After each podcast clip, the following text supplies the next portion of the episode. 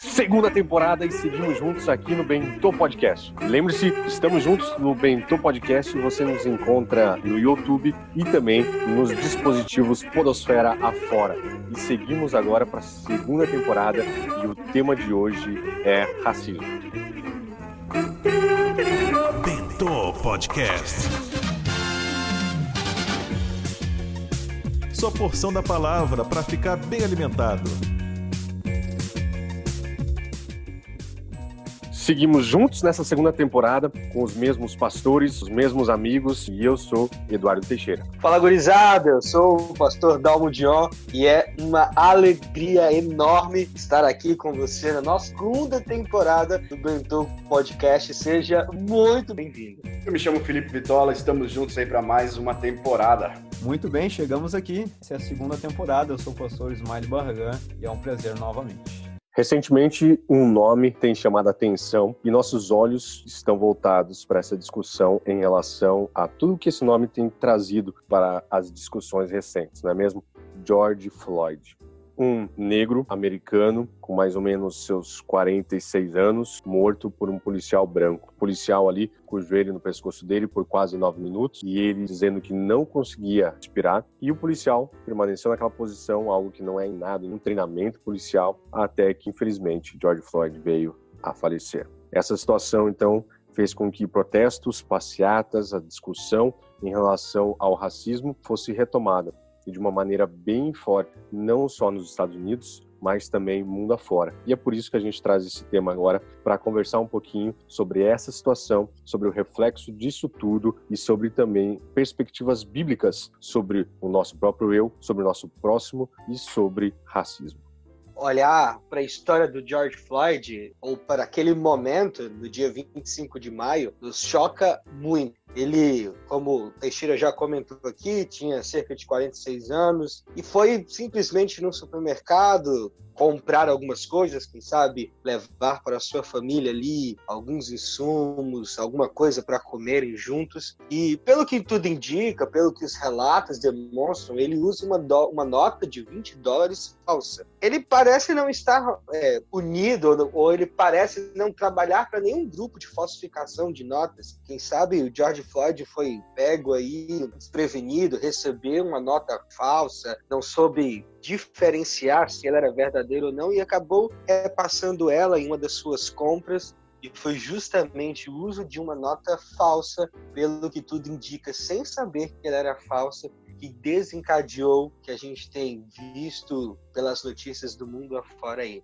George Floyd, um homem negro de 46 anos, que acaba sendo morto pelo uso exagerado da força de um policial que abusa do seu poder e que parece demonstrar que as suas ações foram motivadas também por racismo. É, é muito triste olhar para esse quadro e saber que em pleno 2020 ainda somos motivados em alguns momentos por instintos racistas.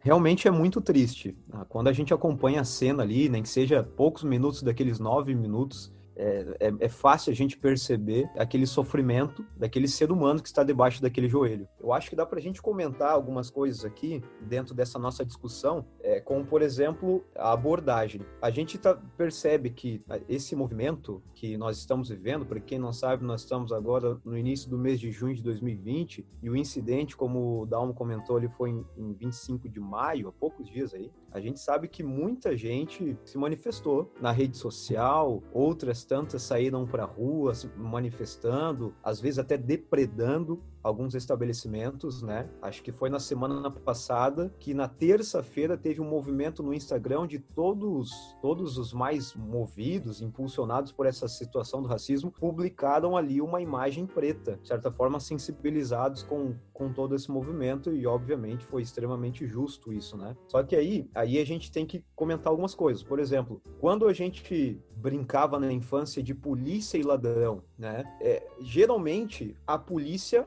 é boa, ela tem uma imagem boa. E o ladrão, obviamente, ruim, porque faz o que não deve. E isso gera em nós, a gente cresce com esse sentimento de quando a gente vê a polícia, a gente sente um alívio, a gente sente segurança. Só que isso, pelo menos, é no meu contexto, onde eu cresci, onde eu nasci. Porque quando a gente vai para um outro lugar, às vezes região periférica, a gente percebe que, dependendo da situação, a chegada da polícia, o sentimento não é alívio, mas o sentimento é, é de medo. A polícia gera medo. Então, acho que essa discussão da generalização do caso, a discussão da abordagem, ela é necessária nesse momento para a gente é, estabelecer algumas bases aqui, né? Nós temos que lembrar também que, diante de uma pandemia, diante de uma polarização também política em muitos lugares, e somado a tudo isso, agora uma situação tão importante, tão chamativa como essa, né? O povo já tá à flor da pele, todo mundo já tá preocupado, todo mundo estressado e não justifica nem um pouco o que aconteceu, mas as reações a gente começa a entender também, né? Por que, que a população mundial reagiu de maneira tão rápida, né? Até pelo próprio tamanho da coisa. Então a gente tem que destacar isso. Né? E é por isso que a gente também está se posicionando hoje aqui para repudiar qualquer forma de racismo, qualquer tipo de agressão, que o que importa realmente são as vidas das pessoas. Isso tem que ser ressaltado e valorizado. Quando a gente olha para o caso do George Floyd, pode ser que ele seja mais um caso e muitos casos que acontecem todos os dias no mundo de uso exagerado da força por alguma autoridade ou de racismo, né? A gente não pode negar que casos como esse, infelizmente, ainda se repetem. É interessante quando a gente olha o caso dele, porque parece que ele não demonstra, a princípio, nenhuma resistência. Quando o supermercado ali chama a polícia e tal, os primeiros policiais chegam, algumas imagens demonstram que ele não resistiu, ele não fugiu, ele podia ter fugido no primeiro momento, quando é, ele percebeu que a atendente do caixa ali descobriu que era uma nota falsa, mas ele, ele fica pacientemente esperando ali para ver o desfecho de tudo aquilo. E só mais tarde aí, quando eles acabam obrigando o George Floyd a, a parece que mudar no banco do carro ali da polícia, é que ele acaba resistindo um pouco, gerando esse uso exagerado da força aí por causa por, do policial, né? E olhar para esse caso nos lembra que, infelizmente, isso ainda acontece muitas vezes. A gente não pode negar que ainda existe sim uma visão racista de pessoas negras. Dificilmente, quando a gente vê um negro correndo, muita gente não pensa que ele é ladrão. Às vezes, infelizmente, as pessoas ainda têm um olhar muito preconceituoso, muito racista para pessoas, não só negros. A gente provoca, a gente tem racismo de muito muitas coisas, né?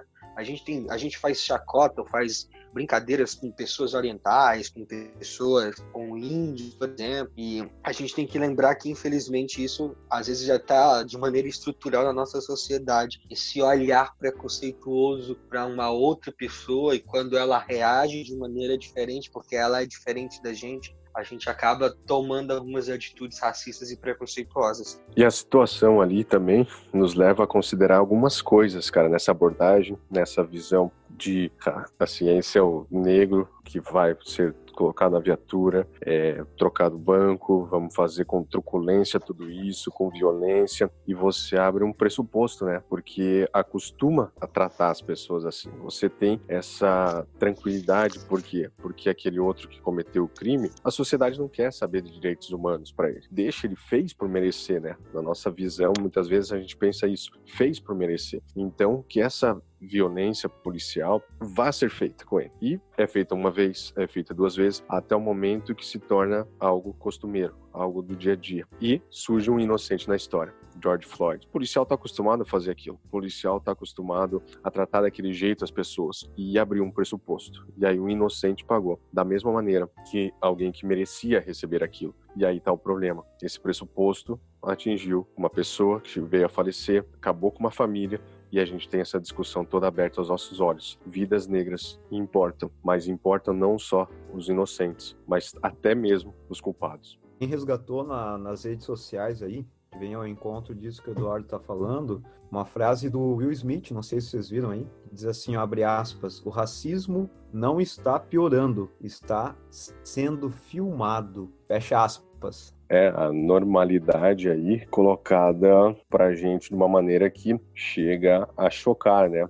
Mas será que depois de tantas vezes assistindo isso também, não se torna comum. Essa frase do Will Smith, ela é muito forte, né? Agora aí com, com as redes sociais a gente consegue ver muitas pegadinhas sendo filmadas e quem nunca viu aquelas pegadinhas lá de, por exemplo, um branco tentando abrir o carro e tal, porque ele diz que perdeu a chave ou bateu a porta do carro com a chave dentro. E a galera quando passa ali ajuda e tal, o cara deixou a chave do carro, coisa. E aí depois filma também um homem negro, com aparência, igual o branco, fazendo a mesma coisa e de repente chega a polícia, chega alguém questionando, será que ele não tá fazendo para roubar o caso, né? Cara, e a gente enfrenta várias situações, né, de ah, perceber algumas situações assim, de assistir algumas situações, de ficar sabendo algumas situações, e aí alguns até se sentem incomodados algumas vezes. Poxa, mas vamos falar nisso, como é que eu vou me posicionar? Mas espera aí, meu lugar de fala, eu não sou negro, eu não tenho lugar de fala nessa mas espera aí, lugar de do ser humano está acima do lugar de fala do negro, do branco, né? Temos que cuidar do próximo, nós temos que zelar pela vida dele, nós temos que aí é, atender as necessidades. O problema com os negros, estamos ali para socorrer. Se virar o problema, por exemplo, mulheres, vamos socorrer. É ali outra é, indígena, precisamos socorrer. O momento agora estamos falando de George Floyd, a questão que envolve essa segregação que a gente pode lembrar alguns movimentos antigos, como Rosa Parks, Martin Luther King Jr., que lutaram tanto para que isso acabasse e ainda existe, isso ainda perdura nos Estados Unidos, a gente também vê os reflexos aqui. Mas é importante, cara, quando vem uma situação dessa, a gente cuidar daqueles que estão sofrendo no momento. E isso não quer dizer que os outros não importam, todos importam, mas a necessidade é que faz com que a gente vá atender correndo a esses queridos. Agora, uma questão interessante também é a maneira como a gente vai prestar essa solidariedade, né? Me veio à memória aqui uma charge daquele jornal nova-iorquino lá, The New Yorker. Charge é feita para causar, né? Aquela charge foi muito boa. E a imagem era um policial branco batendo num, num negro, e aí é, em primeiro plano tinha um monte de rapazes brancos assim, eles tomando bebidas, comendo ali e tal, e um tava filmando. E o outro no balãozinho de fala dizia assim, ó, é, depois você manda o vídeo para mim para eu prestar a minha solidariedade na rede social. Então, a maneira como a gente vai prestar essa solidariedade, ela tem que ser muito bem pensada, só que ela tem que ser também é, é, de forma assim intencional, né? É, é fácil a gente levantar a bandeira na rede social, a gente está atrás de todo mundo, a gente está confortável sentado nas poltronas e tal. O brabo é a ação, é na hora, é no ato, né? Aí gera um pouco mais de, de desgaste, só que é, a gente tem que manter o foco certo é, em todo momento para que quando a gente vivencie o ato, seja de racismo, seja de discriminação, é, enfim, quando a gente estiver vivendo o ato, aí sim a gente, com tamanha lucidez, a gente vai poder fazer alguma coisa que não simplesmente postar um tweet ou, ou algum, algum stories ali né, no dia. Cara, lembrando que todo cristão também talvez fique aí acanhado porque não a sua própria ação, ainda mais nesse momento de isolamento, não seja tão efetiva, tão grande, tão abrangente, mas nós temos o ministério da oração também e a gente precisa continuar intercedendo por todos esses aí. Agora, indo para a parte bíblica do assunto, né, que trouxeram aí é, o auxílio, a importância de estar tá ajudando as pessoas independente da sua cor, isso também é muito bíblico, né? Vai muito contra a Bíblia, diz respeito ao serviço, ao que nós estamos aqui na Terra para fazer a humanidade ela vem como, como o nosso campo de trabalho né? e as pessoas são as áreas que a gente tem que atuar. Então, eu fico pensando, né? O Smiley comentou ali a questão também das, das notícias, das charges. Quanta notícia ruim pode ter, é, vamos dizer assim, potencializado outras ações ruins em cima disso. Então, qual que é o nosso papel diante dessa situação? É propagar essas notícias ruins? Claro que não, mas é de fato agir com informações corretas, com um posicionamento correto, tendendo a mão para ajudar, também corrigindo quando tem que corrigir, Exatamente, o Vitola falou sobre a reação disso, né? A reação, o efeito da notícia, porque nesse momento surgem as massas, surge, surge aquela galera que vai para as ruas, não somente para a rede social, mas ah, vão lá para os bairros, inundam os lugares com seus cartazes defendendo uma ideia. E aí é nesse momento que a gente tem que ter uma lucidez para tentar identificar qual que é o discurso das massas, tentar identificar também qual que é a origem desse discurso, para saber se aquilo de fato é certo, para saber se aquele meu ideal que eu tenho como princípio, ele não se perdeu em algum momento do discurso dessas massas. Que aí eu possa ser levado por esse povo aí